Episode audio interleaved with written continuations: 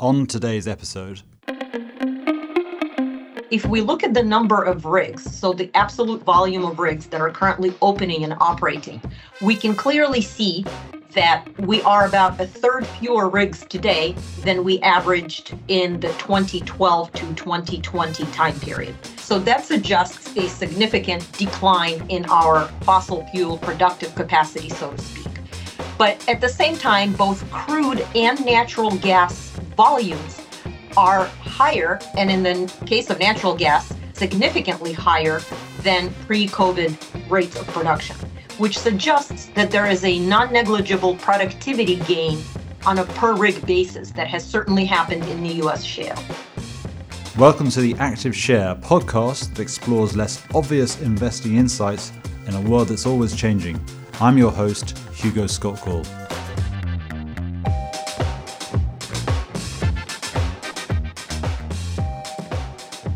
Today, I'm delighted to have with me Olga Bitel. Olga is William Blair's global strategist. She is responsible for economic research and analysis across all regions and sectors. She distills macroeconomic and geopolitical developments into actionable insights for global equity portfolios within a multifaceted strategic framework. Before she joined William Blair, in 2009, she was a senior economist at the National Institute of Economic and Social Research in London, where she produced macroeconomic forecasts for most Asian economies and led thematic research products, projects for some of the world's best known international organizations, including OPEC and the IMF. She's a graduate of the University of Chicago and the London School of Economics. Olga, thank you for coming on the show. Thank you for having me, Hugo. It's a pleasure, as always, to converse with you. Yes, well, let's see about that. But it is a pleasure to have you on again, I should say, because last time, last few times was about COVID, and today we're not going to be talking about COVID. So let's highlight what we are going to be talking about, what is on the agenda. I thought we'd go like this. We'll talk a bit about recession risks for the US, recent convulsions in the banking sector, the credit pulse, and how the Fed has responded. Then we'll drill down, I think, into inflation short term and longer term. Then I'd like to talk with you about some bigger picture stuff. We'll go bigger picture of productivity, geopolitics, and then maybe we'll end up on your overall outlook for risk assets, which will integrate a lot of what we've discussed. Does that sound okay to you? That sounds like a very ambitious agenda, Hugo. Let's go. It is an ambitious agenda. So, as you say, let's go, let's get cracking. So, US economy, near term recession risk up or down due to convulsions in the banking sector. Does that diminish the credit pulse in the economy, or has the Fed's response been enough to put out that risk of rising risk of recession? So the short answer to your question is yes to both. The way we're monitoring what has happened in the banking system and the impact of it on the near term economic activity in the US and more broadly is really through two charts. The first is the weekly change in aggregate bank lending, so this is the volume of lending and money that goes out to support the real economic activity. And we see that that has decelerated slightly, but we're still above the pre COVID trends.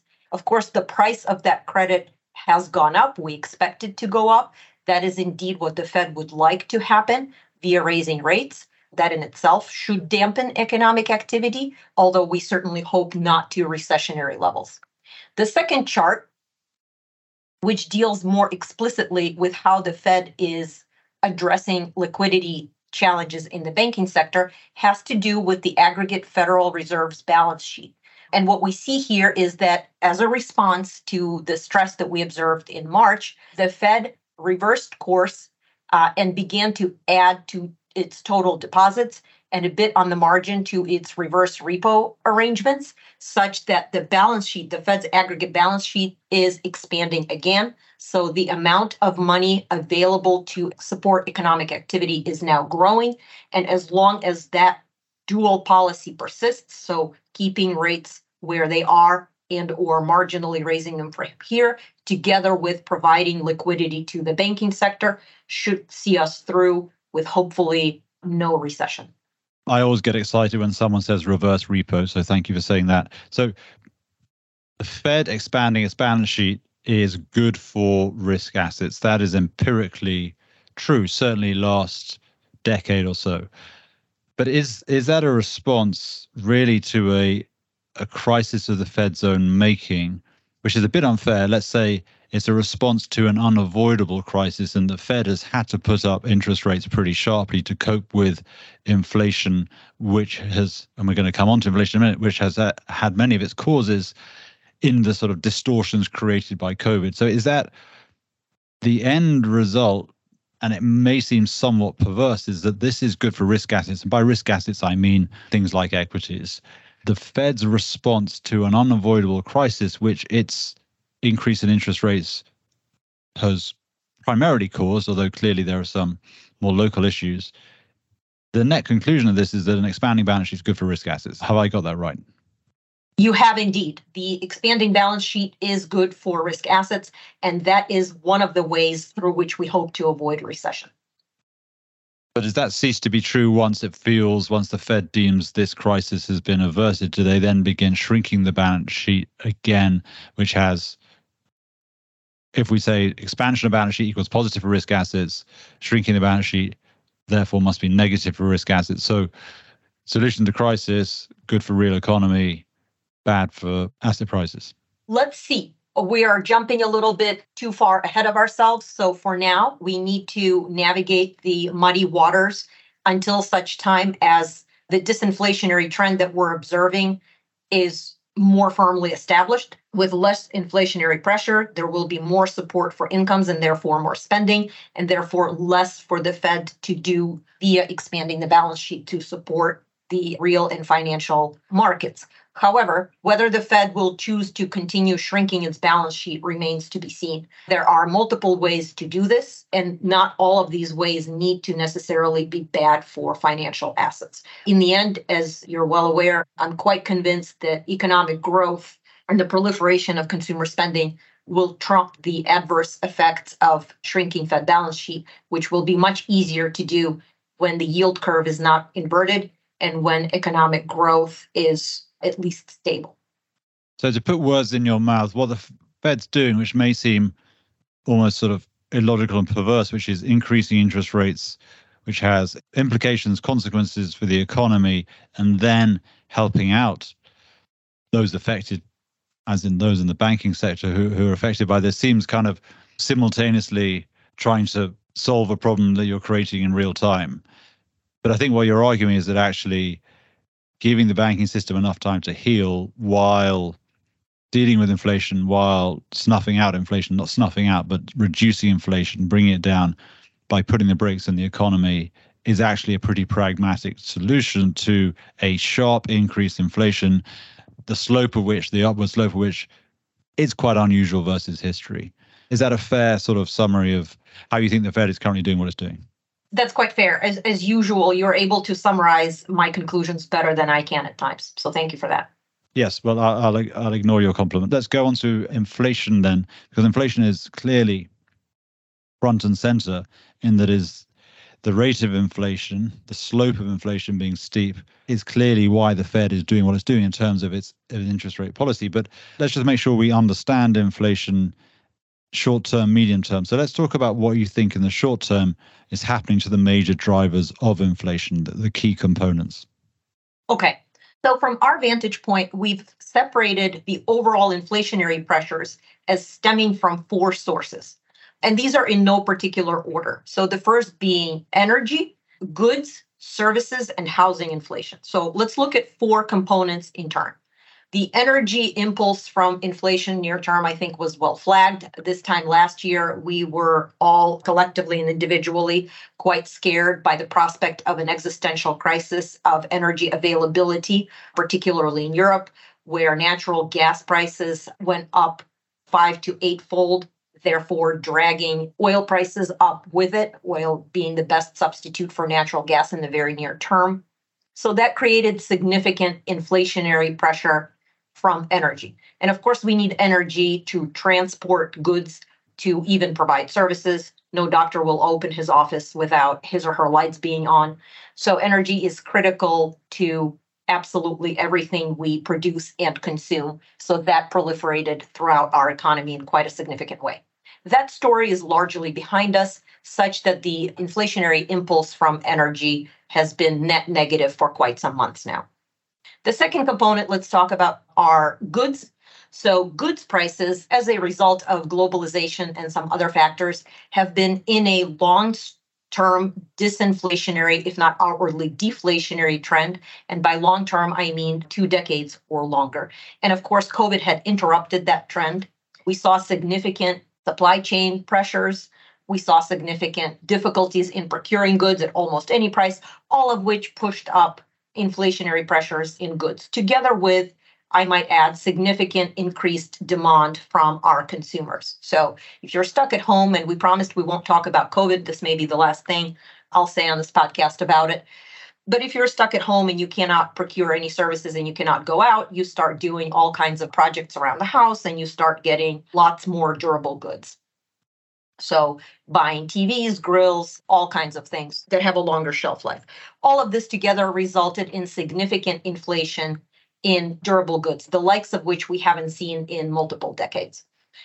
That part of the story is largely behind us. What is not yet firmly established is the deflationary trend in goods. So, year on year goods prices are disinflating, but that rate of change is still positive. And so, we as consumers are still feeling higher prices, prices that are rising, which hopefully in the coming months will finally reverse in a sustainable way.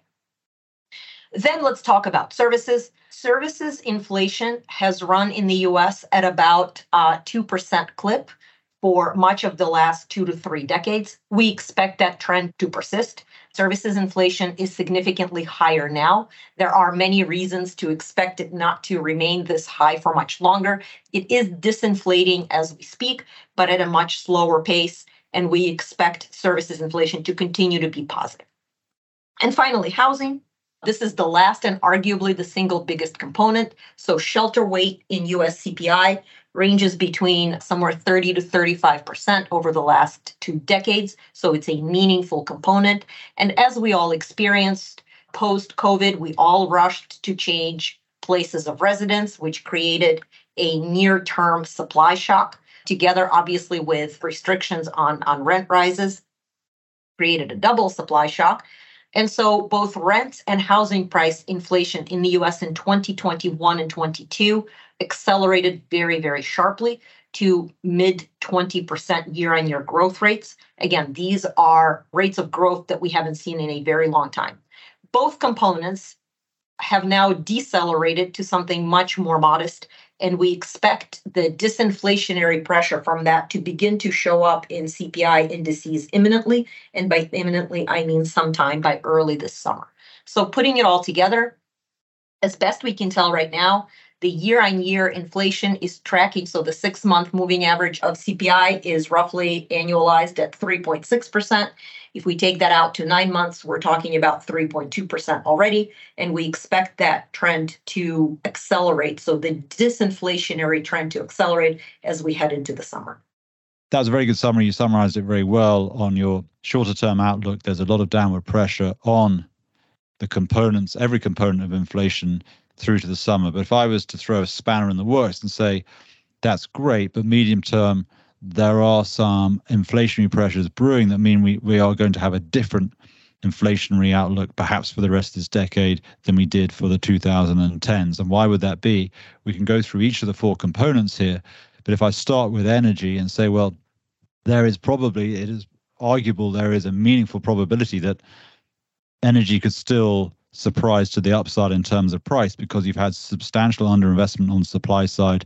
Plus, it's difficult to finesse the move away from fossil fuels to clean energy. To make that timing requires clean energy to, to be ready. And even though there are lots of dollars being piled into decarbonization, maybe it's going to take longer than we thought. And therefore, that creates space for a really quite sharp rise in fossil fuels. So that's the bulk of my energy question. And then there's also, and we're going to talk a bit more about this later, I think the, the geopolitical side to disruptions to supply due to geopolitical reasons. And that obviously can include war as well. So, how do you take my devil's advocate argument that actually you're too sanguine about energy medium term? All right. Well, let's address that devil's argument head on. So, the argument that you're proposing hinges on the assumption that we've underinvested in our excitement and our bid for cleaner energy. We've underinvested in traditional fossil fuel sources of energy. And therefore, we're in this no man's land spot in the transition where the clean energy isn't quite ready and certainly not in abundance and at prices that we all like, while fossil fuel energy is becoming more expensive because we've underinvested in it. And so I'd like to point out, as usually, looking at the data, and US particularly provides excellent data for this. So if we look at the number of rigs, so the absolute volume of rigs that are currently opening and operating, we can clearly see that we are about a third fewer rigs today than we averaged in the 2012 to 2020 time period. So that suggests a significant decline in our fossil fuel productive capacity, so to speak.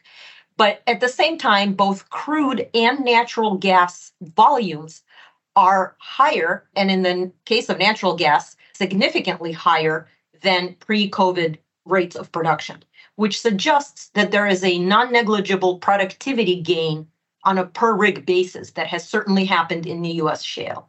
Expanding that out more broadly across the world, we've seen no evidence that there's been a systematic underinvestment into the fossil fuel energy so as to curtail production in a more meaningful and permanent way.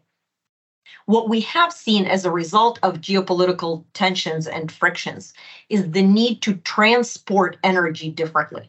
So, Europe, for example, will no longer be able to rely on the cheapest form of natural gas, which comes directly via a pipeline, and instead will have to rely on liquefied natural gas, which is transported from places like Qatar and the United States via expensive tankers.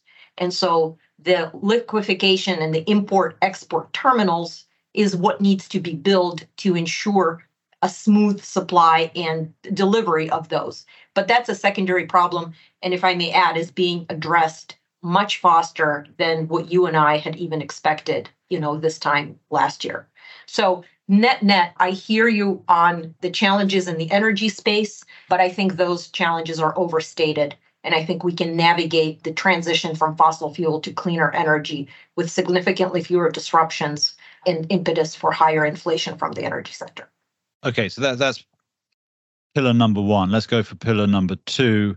Let's talk about goods. So I'm going to be devil's advocate again and argue that goods had this fantastic disinflationary wave, and who really knows why? But you could argue it was due to globalization. You, you could argue as due to the most efficient use of resources globally. So you had super efficient supply chains, you had labor cost arbitrage, as in making the location of production where the lowest wages were. I'm going to argue that that's about to reverse, and that is going to be inflationary. That the world is no longer as integrated as it was. You can't have these just in time integrated supply chains because you've got a big geopolitical risk premium that security of supply matters more than most efficient, lowest position on the cost curve of supply. So, goods disinflation is gone because geopolitics have changed the world. That will change the location of production. Plus, you haven't got the big supply side push of lower cost labor joining a workforce when you've got world population plateauing and you've got shrinkage in working age population in many places. Okay, so when we talk about goods prices and specifically goods inflation or disinflation in the medium term, we can't escape the discussion, which you rightly brought in, of deglobalization or potential deglobalization. And here I would like to make a distinction between deglobalization and decoupling.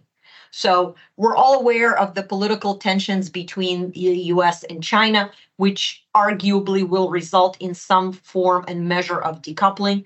But to your point about making our aggregate supply chains more resilient, I would suggest actually argues for more globalization rather than less. And what I mean by that is this if you are, as a producer of a particular good, overly reliant on all of your supply, whether it's because labor costs are cheap or transportation links are excellent or some combination of the two, but overly reliant on procuring those supplies and, and delivering those goods from one jurisdiction to beef up security, to beef up redundancy, to spread the risk of disruption, you may choose to diversify a bit and have your supply be spread out across several jurisdictions.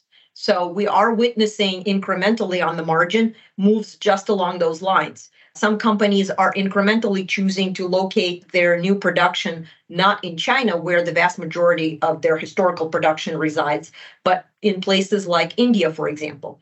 And if we see that diversification of production centers, and we can go to Mexico or other places in Latin America, that will actually result in more globalized supply chains, not fewer. So the discussion of decoupling versus deglobalization i think i think is important here. In terms of the overall impact on inflation the overall important point here to note is that as long as technology will continue to proliferate at whatever pace and continue to make our transport more efficient our energy cheaper to make continue to make our products better those are still overwhelmingly disinflationary, if not outwardly deflationary trends. And I think there's no reason at this point to suggest that in the medium term, we're going to see a sharp reversal in all of those.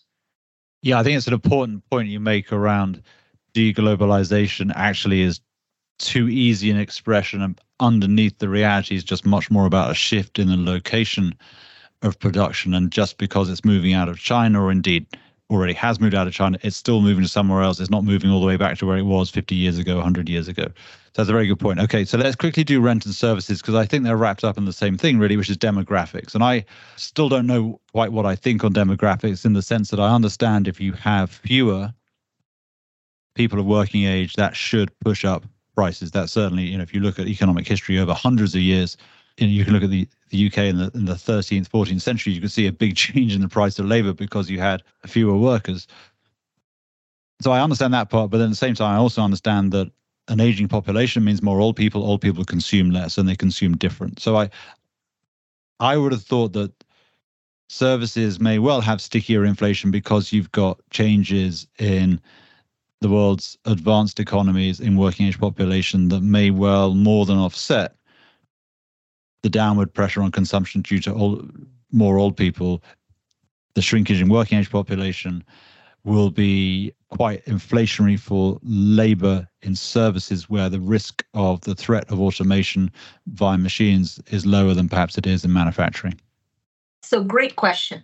And here, again, not being the master of all theories, I'd like to point out to the humble facts and where we can find them is actually, interestingly, the United States. So, what we have observed is that since around 2008, makes sense, fertility rate in the United States has actually plummeted from just north of 2%, which is above the replacement rate, to now somewhere south of 1.7%. So the decline in the US fertility rate has been very precipitous, very steep and obviously has occurred over over a decade and so it's quite cumulative. At the same time around 2011 2012 timeframe we saw a significantly faster increase in the older cohort of the population so those that are 65 years of age and older also in the US so both of the adverse demographic trends that you and, and others have rightly pointed to, we've actually already experienced in the US and have lived with for about 15 years or so. And yet, if we look at the inflationary outcome over that period, we've had lower inflation, not higher inflation. Obviously, Japan is, is a poster child of the same phenomenon, which Japan has seen a remarkable rise in the aging population, together with very low fertility rates, such that Japan's population is actually outright declining right now as we speak. And yet, inflationary pressures in Japan over the last decade, decade and a half have been nowhere to be seen. All this is to suggest that I think our understanding of how demographics plays into inflationary outcome remains rather incomplete for my liking. And so for now, I don't see anything in the data that would suggest that the inflation growth dynamic and growth is what overwhelmingly determines, I think, the inflation outlook has really meaningfully changed. Subject to further research, of course. Of course, of course, of course. So, look, as we head towards the close, there are a couple of things I want to touch on. And these are all big, difficult to answer questions, which is why I'm asking them, because I definitely don't know how to answer them, which is productivity. And productivity is usually doing things better, but oftentimes it's innovation that solves existing problems. If inflation is essentially a problem that needs solving, usually it's a problem of either inefficiency or scarcity. I'm interested in how you think about productivity, how you think about the outlook for productivity, and within that has to be acknowledgement that productivity, in terms of how it's measured, has been very underwhelming in actually most economies, but particularly in Europe and the US over the last decade, if not longer. So, keen to hear your thoughts on why productivity has been so underwhelming. And are we about to see, is it possible? It's hard to, you know, you can't give a firm answer, but do you think we could well be about to see an improvement, an acceleration in productivity, partly driven by the need to solve some problems, which may well be a response to the inflation we've seen in the last few years and, and you think is going mostly going away, but may not? So that's a great question. And that's, of course, it's not just a million dollar question, it's probably a multi trillion dollar question. Because, as you rightly pointed out, productivity is devilishly difficult to measure, and we really haven't quite got a good handle on it, and we don't observe it in real time. I prefer to focus on actual economic growth, which is in most developed economies and most emerging markets as well, is a good proxy for the underlying productivity growth. So the key question from my vantage point and probably many others remains why has observed growth over the past decade and a half or so, abstracting from the COVID episode, has been so remarkably low with all the attendant problems, the socioeconomic and the political challenges that we've seen as a result of that. And I think here I tend to focus on two things, both of which happened in not too distant future, but both of which have I think from my vantage point, had a profound impact on overall economic growth. So, the first point I'd like to highlight is the change in the interpretation of the antitrust laws in the US and more broadly in OECD economies that has occurred in the mid 1980s or so. So, famously, what has happened as a result of that is that we've had a pronounced and significant concentration within industries to basically monopolistic or oligopolistic structures. And in those structures, there's very little need to invest for growth You've eliminated or bought out a lot of your competitors. And so, while that's an incredibly good place to look for potential investments, cash flow generation is, is extraordinarily strong. The actual competitive pressures are much less so. And so, the willingness and need and ability to innovate economically kind of go down. So that's the first part. And that reinterpretation of antitrust we saw quite widely. So this was not just in the US, it was on both sides of the Atlantic and to a lesser extent in Japan as well. And the second point, which was really concurrent with the first, is the fiscal restraint as embodied by Washington consensus. So, as you recall, again, the prevailing wisdom has been for governments to curtail fiscal spending. Governments are famously imprudent. There's a lot of pork barreling, et cetera. The downside, or the most obvious manifestation of that curtailment, has been not imprudent spending, but actually public sector investment.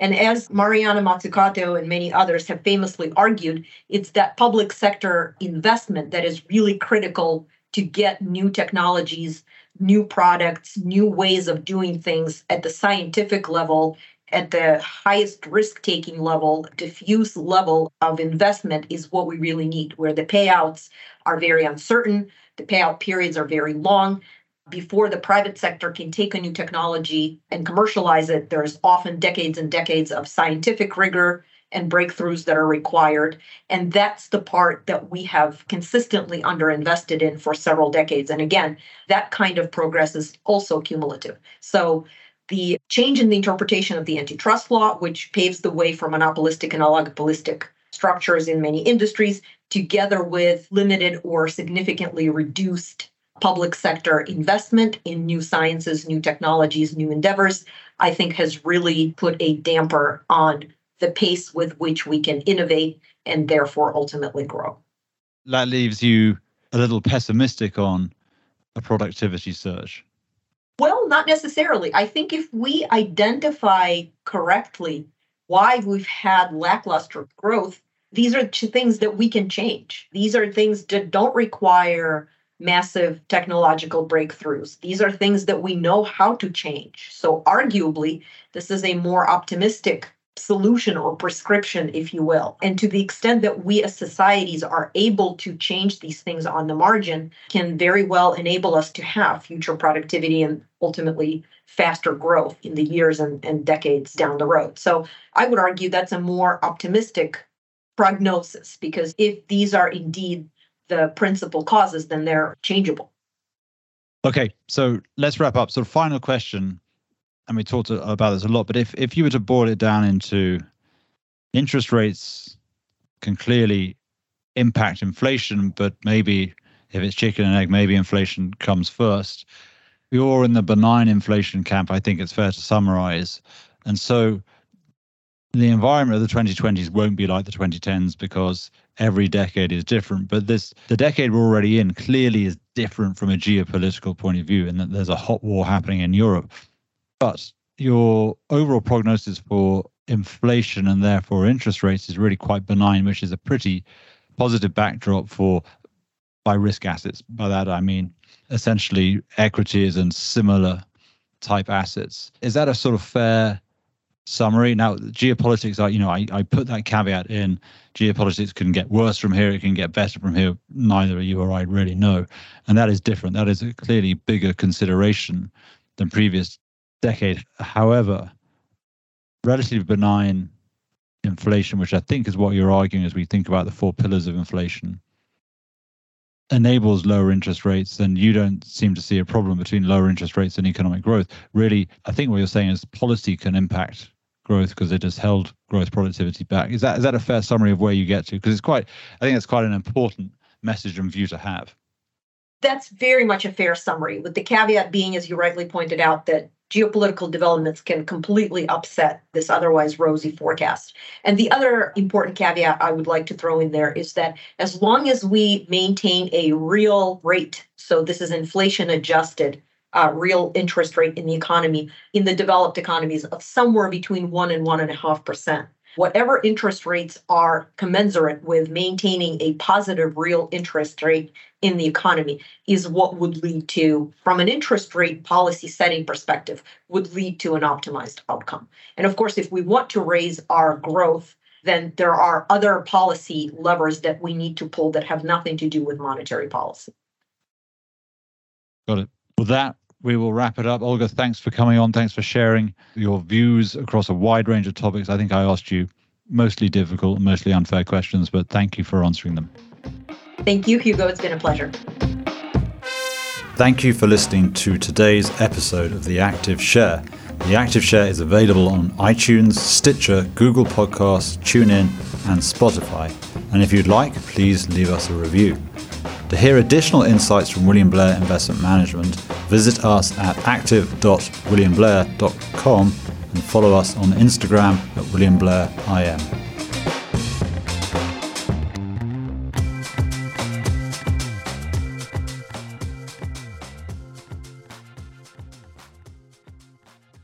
This content is for informational and educational purposes only and is not intended as investment advice or a recommendation to buy or sell any security or to adopt any investment strategy.